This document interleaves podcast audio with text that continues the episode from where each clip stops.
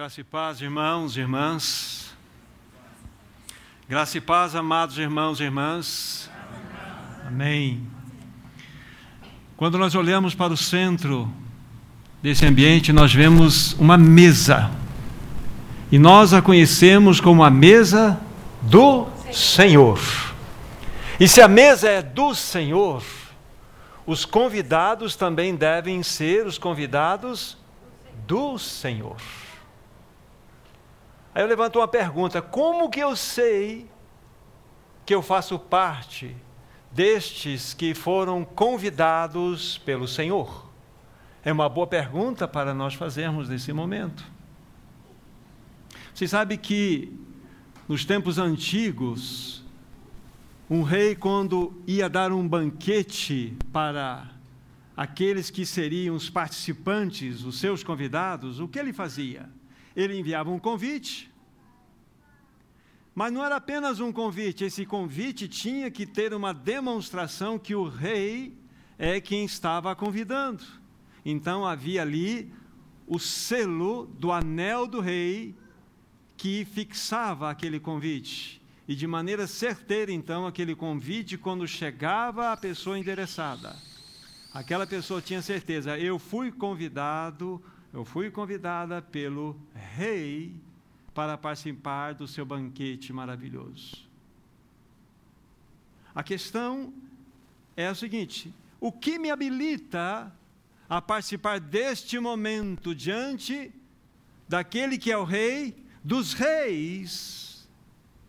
É lógico que ele formula ou formulou um convite para nós, mas qual é a certeza de que esse convite tem o selo real?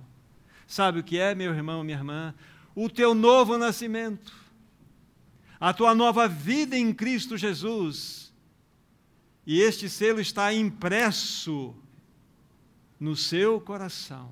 E é exatamente esse selo maravilhoso do novo nascimento, da nova vida em Cristo Jesus, que te habilita a participar desse momento tão glorioso. Então, quando eu olho para todos os meus lados aqui, eu vejo um povo, um povo do Senhor, e tenho absoluta convicção de que você irá responder o chamado que ele fez ao participar, a você participar da mesa, do pão e do vinho, é porque há um selo no teu coração. Um selo que representa de modo claro que você é um filho, uma filha de Deus, um novo nascimento. Então nós sabemos de que maneira agora temos absoluta certeza de que estou, estou estamos habilitados a participar dessa mesa. O selo, o selo da nova vida em Cristo Jesus. Amém. Vamos tomar nossas Bíblias no Evangelho de João, capítulo 11. João capítulo 11, 11, deixem aberto aí, por favor, nesse texto que já vamos fazer as observações necessárias. Todo relato que compreende 46 versículos apresenta-nos para nós aqui a ressurreição de Lázaro. Então, vale para todos nós depois nos debruçarmos aí na leitura da palavra, isso num outro momento. Não vamos ler todos os 46 versículos, vamos ler três versículos aqui. Tá? O primeiro versículo que vamos ler é o versículo 25. João 11, 25 diz assim: Disse-lhe Jesus: Eu sou a ressurreição e a vida.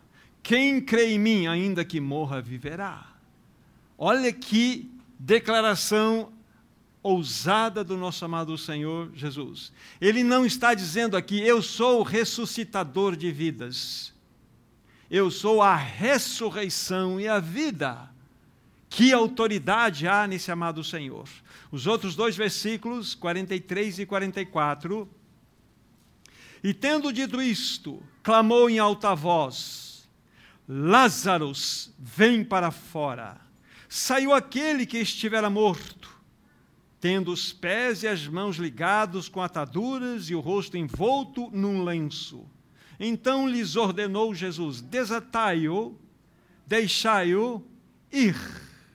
Até aqui. Queridos irmãos e irmãs, nós estamos diante do mais notável, do mais admirável sinal que temos registrado aqui no Evangelho de João, que fala-nos a respeito da ressurreição de Lázaro. Eu digo que este sinal registrado por João no seu livro é o clímax de todos os demais sinais que estão registrados aqui nesse livro. Para que nós possamos preparar aqui o que vamos estar compartilhando com os irmãos, é necessário que eu apresente um pequeno pano de fundo. Por exemplo, vocês vão me acompanhar no raciocínio. No capítulo 20 desse evangelho, no versículos 30 e 31, ali há uma declaração maravilhosa das Escrituras Sagradas.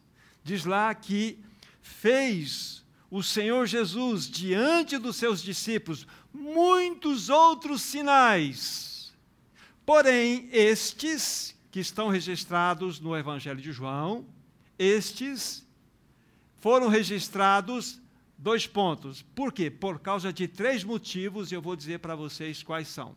O primeiro motivo do registro destes sinais do Evangelho de João. A diz lá a palavra de Deus: para que creiais que Jesus é o Cristo.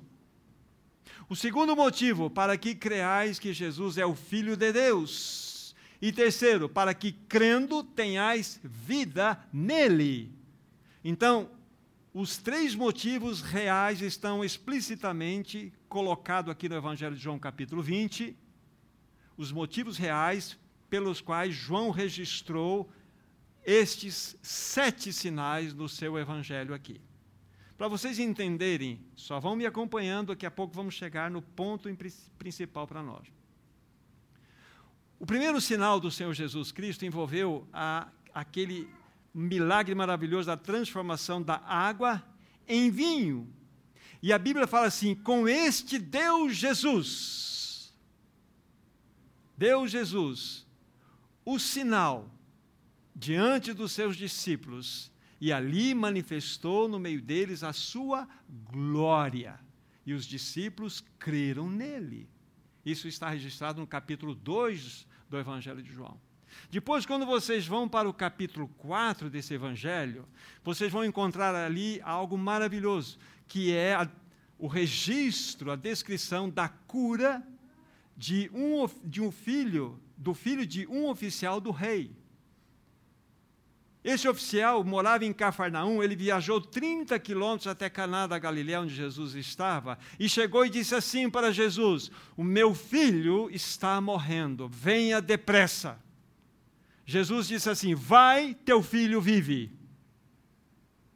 As palavras de Jesus foram mais rápidas do que a própria velocidade da luz, e imediatamente aquele jovem foi sarado, foi curado.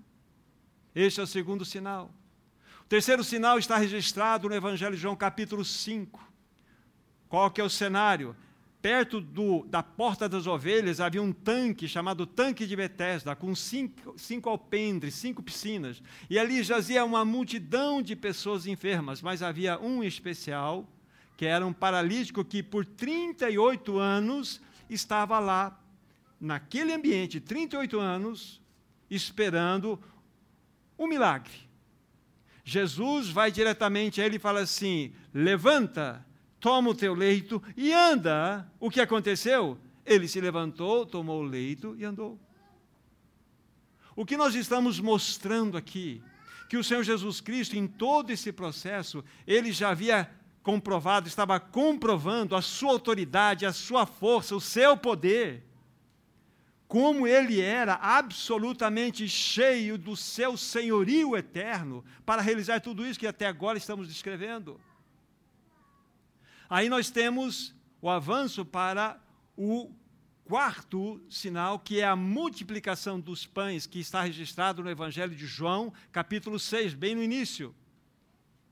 Para vocês terem uma ideia, havia lá em torno de 5 mil homens que eram contados, mas os historiadores dizem que aproximadamente 20 mil pessoas estavam ao entorno de Jesus. E Jesus, com cinco pães e dois peixes, ele levanta os seus olhos para os céus, dá graça e fala para os discípulos que aquela multidão se assentassem e os discípulos distribuíram alimentação com fartura para todos aqueles que estavam presentes. e sobrou, sobrou doze cestos cheios. Este é o teu Senhor cheio de poder e de autoridade. Este é o teu Senhor cheio de autoridade, que mostra-nos de maneira clara o seu domínio sobre todas as coisas. No mesmo capítulo 6, na sequência, vocês vão verificar um outro registro, que seria aquele registro que Jesus andou por sobre o mar da Galileia. Isso fala-nos do quinto sinal. Jesus quebrou as leis do cosmos que ele mesmo criou. Jesus tem poder. Então, estes milagres que nós estamos vendo aqui, ou sinais, foram registrados para que pudéssemos entender que Jesus é o Cristo, ele é o Filho de Deus e, crendo, tenhamos vida em seu nome. Mas na sequência teve um sexto sinal que está registrado no capítulo 9 do Evangelho de João, que fala-nos da cura do cego de nascença. Jesus, de maneira única, especial, ele, com a sua própria saliva, misturado com a terra, fez um lodo e colocou como fosse um emplasto nos olhos daquele cego de nascença. E deu uma ordem para ele: vai ao tanque de Siloé, que significa o enviado, lava-te. Ele foi, lavou-se e voltou, vendo. É o encontro da fonte da luz com aquele que não enxergava. Este é o teu Senhor Jesus Cristo. Aí, então, nós chegamos nesse ponto. Depois desse pano de fundo apresentado para vocês, chegamos nesse ponto maravilhoso que fala-nos do sétimo e último sinal que tinha este objetivo no registro do Evangelho de João, que era a ressurreição de Lázaro. Como eu disse, é o clímax de todos os sinais. E Jesus, mais uma vez, vai demonstrar o seu grandioso, majestoso poder, o seu maravilhoso poder para os seus. Só que agora, neste último sinal, Jesus estará de frente com o mais temível, o mais terrível de todos os inimigos que o homem já pôde ter, que tem como nome a morte. Aqui está.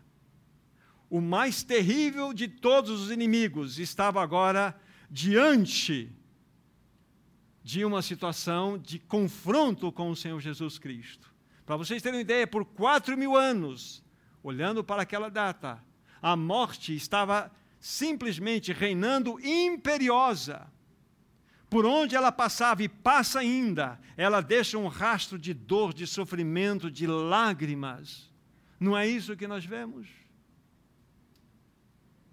Ela era imbatível ela era completamente invencível até o momento. Quatro mil anos.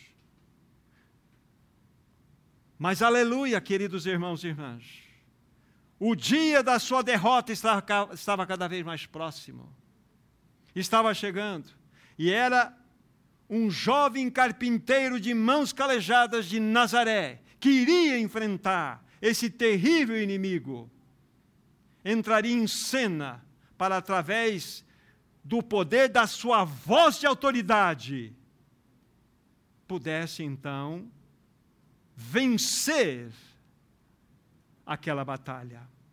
Fazer um parênteses aqui. Este sinal, no qual nós estamos aqui nos detendo um pouco mais, esse sinal, na realidade, é uma demonstração clara daquilo que o Senhor Jesus Cristo ele mesmo executaria de um modo perene, de um modo eterno para sempre, logo mais ao tempo, isso aconteceria na cruz. Mas aqui está um sinal daquele que tinha uma autoridade com a sua voz. Já vamos ver isto. Só que lá no Calvário, ele não iria só a sua voz, ainda que vamos verificar que ele clamou, mas a vitória sobre a morte, ele, ela viria através do que? Da entrega da vida do Filho de Deus, de Jesus de Nazaré. Mas olhemos para esse quadro um pouco mais. Versículos 43 e 44 já lido. O 43 mostra-nos que quando Jesus ele aproximou-se do túmulo de Lázaro, do sepulcro de Lázaro, que já estava ali sepultado por quatro dias, já em estado de decomposição, o que aconteceu? Diz a palavra de Deus, ele clamou em alta voz: Lázaro, vem para fora. Nós não imaginamos a força dessa verdade, nós não imaginamos a força de autoridade que essa, essas palavras exerceram em todo aquele momento. Ela penetrou aquele túmulo de tal forma que a morte foi obrigada a abrir mão do seu inquilino. A morte foi obrigada a abrir mão daquilo que ela estava retendo. É como se a morte, então, depois de ter ouvido essas palavras, Lázaro vem para fora. É como se ela colocasse a cabeça para fora para ver quem é este tão ousadamente está dizendo isso. Quem é este? Quando ela viu que era Jesus de Nazaré, ela voltou correndo para lá e disse: Com esse eu não posso. Com esse eu não posso. Lázaro então sai para fora. Este é o teu Senhor Jesus Cristo, que tem todo o poder nos céus e na terra e debaixo da terra. As garras da morte foram quebradas, irmãos.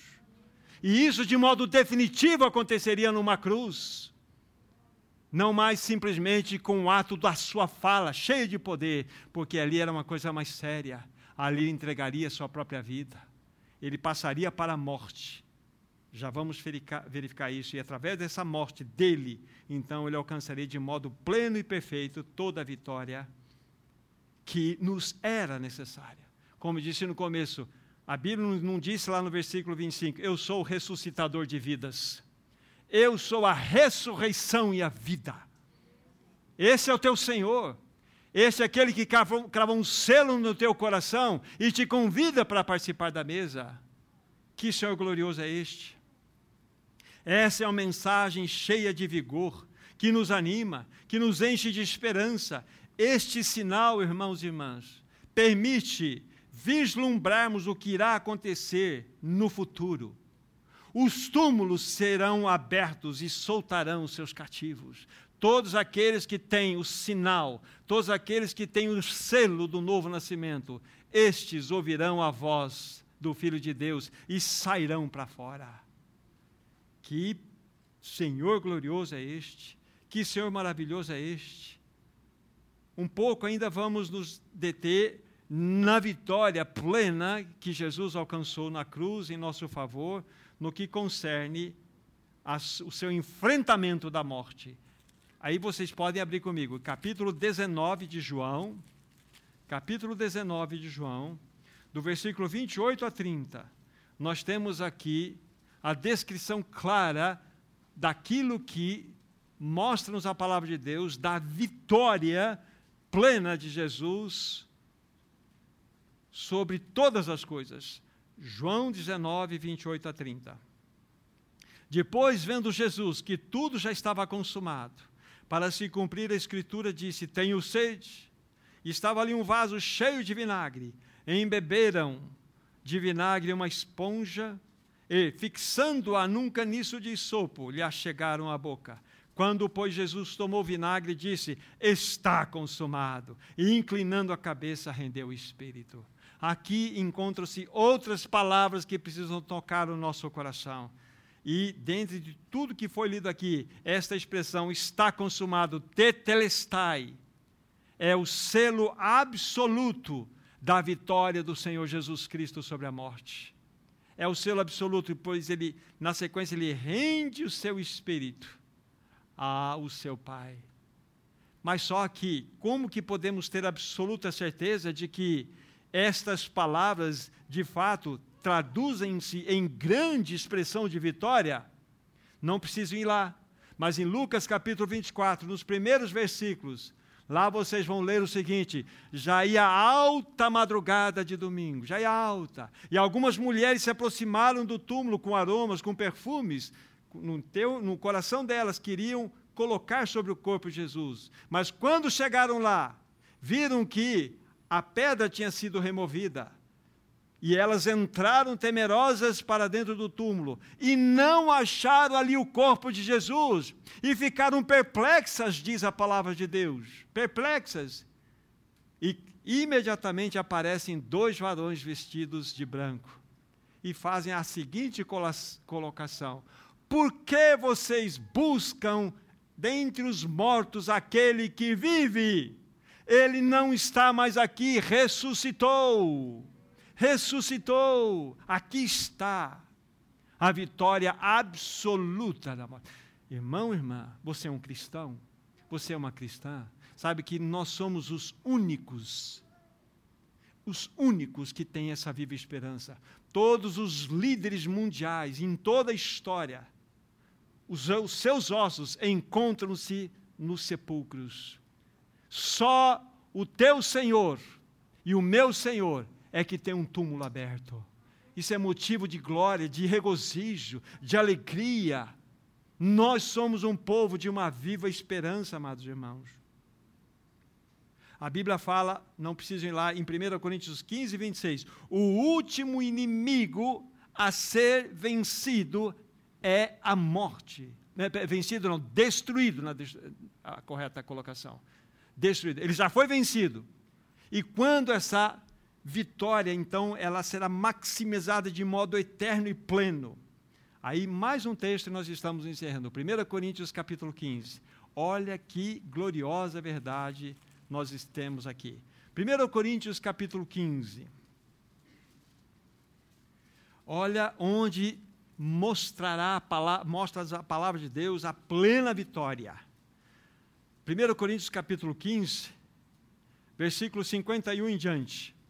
Eis que vos digo o mistério nem todos dormiremos, mas transformados seremos todos, no momento, no abrir e fechar de olhos, ao ressoar da última trombeta. A trombeta soará e os mortos ressuscitarão incorruptíveis, e nós seremos transformados, porque é necessário que este corpo corruptível se revista da incorruptibilidade, e que o corpo mortal se revista da imortalidade. E quando esse corpo corruptível se revestir da incorruptibilidade, e o mortal se revestir da imortalidade, então se cumprirá a palavra que está escrita. Olha só, tragada foi a morte pela vitória. Onde está a morte a tua vitória? Onde está a morte o teu aguilhão? E na sequência nós temos a descrição que Jesus Cristo é o grande vencedor.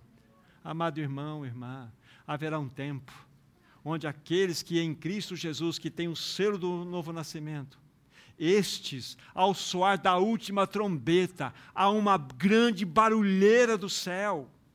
Sairão dos seus sepulcros com corpos glorificados, e nós, os vivos, seremos num piscar de olhos transformados em nossos corpos, ganhando corpos glorificados igual ao corpo de Cristo. Nos uniremos com esses que saíram dos sepulcros e encontraremos o nosso amado Senhor Jesus nos ares. Aqui está a promessa, meu irmão, minha irmã. Aqui está a promessa que Ele é a ressurreição e a vida. Nós temos um Senhor glorioso. Ele é o grande vencedor. Ele é o grande, todo-poderoso Senhor. É Ele que nos convida.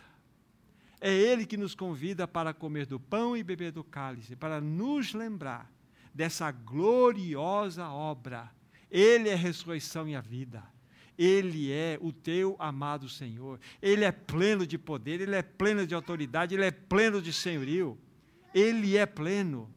Que ser é este? Agora, meu irmão, minha irmã, como nós vamos reagir a isto? Timidamente? Ah, meu irmão, minha irmã, nós precisamos erguer as nossas vozes em gratidão, em louvor ao Senhor. Porque ele detém todo o poder, sobre ele encontra-se toda a autoridade desse universo. E o que mais chama a atenção, meu irmão, minha irmã, ele nos convida nesta manhã para participar da sua mesa.